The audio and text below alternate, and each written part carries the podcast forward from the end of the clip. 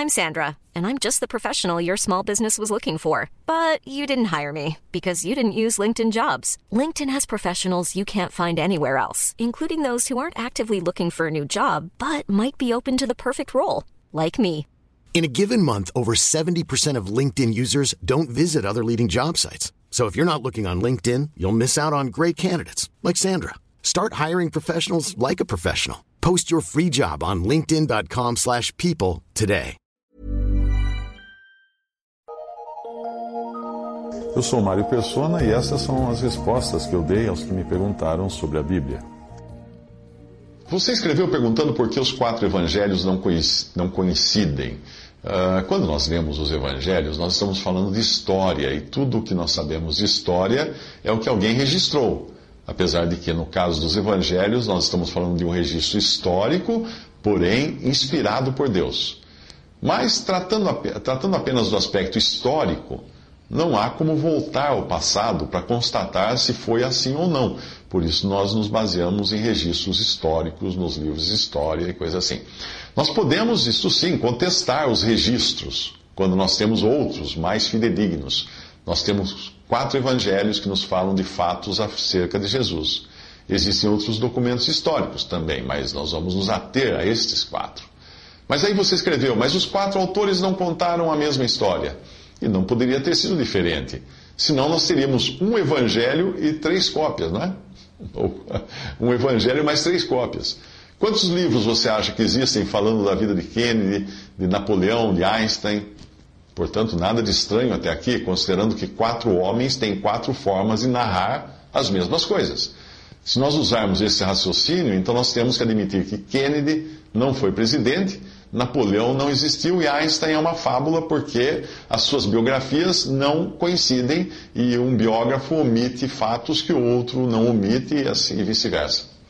Você escreveu, abre aspas, a árvore genealógica de Jesus contada em Mateus e Lucas é totalmente diferente, fecha aspas. Bom, se você observar com mais cuidado, verá que Mateus escreveu em aramaico, que era o idioma hebraico usual da época e usado pelos judeus. Lucas escreveu em grego, a língua universal da época e comum a todo mundo ocidental de então. Era como inglês do momento, inglês de hoje. Se você descer aos detalhes, verá que Mateus traz um volume enorme de citações das escrituras do Velho Testamento, bem conhecidas dos judeus. Existem vários acontecimentos narrados e acrescentando-se, como disse o profeta tal, tá, tá, tá, tá, tá, como disse o profeta tal, como falou o profeta tal. Tudo indica que Mateus estava falando de um Jesus previsto na, na cultura judaica e mostrando que esse havia chegado, era para os judeus. Ele é insistente também em procurar provar que Jesus é o rei há muito prometido para os judeus. Portanto, não é de estranhar que a genealogia apresentada inclua apenas a ascendência real de Jesus, que começa com Abraão, a quem Deus havia, havia dado as promessas, as quais todos os israelitas se agarravam, passando então por Davi, o rei amado de Israel, e apresentando José como pai de Jesus, mesmo porque José era legalmente pai de Jesus, ainda que não fosse biologicamente. Eu tenho um filho adotivo cuja certidão de nascimento diz que eu sou o pai e que meus pais são avós dele. Ninguém pode contestar isso, que está no cartório. Lucas, do Evangelho de Lucas, uh, que foi escrito em grego para os homens em geral, é, é, o Evangelho é característico por apresentar a humanidade de Cristo, não a sua realeza, que foi o trabalho de Mateus.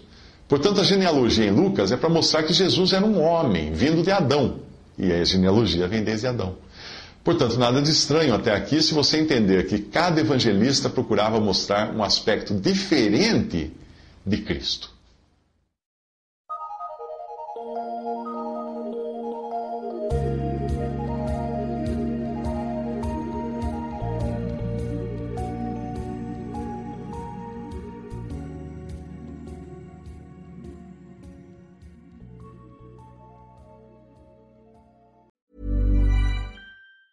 Normally, being a little extra might be a bit much, but not when it comes to healthcare. That's why United Healthcare's Health Protector Guard fixed indemnity insurance plans, underwritten by Golden Rule Insurance Company, supplement your primary plan so you manage out of pocket costs. Learn more at uh1.com.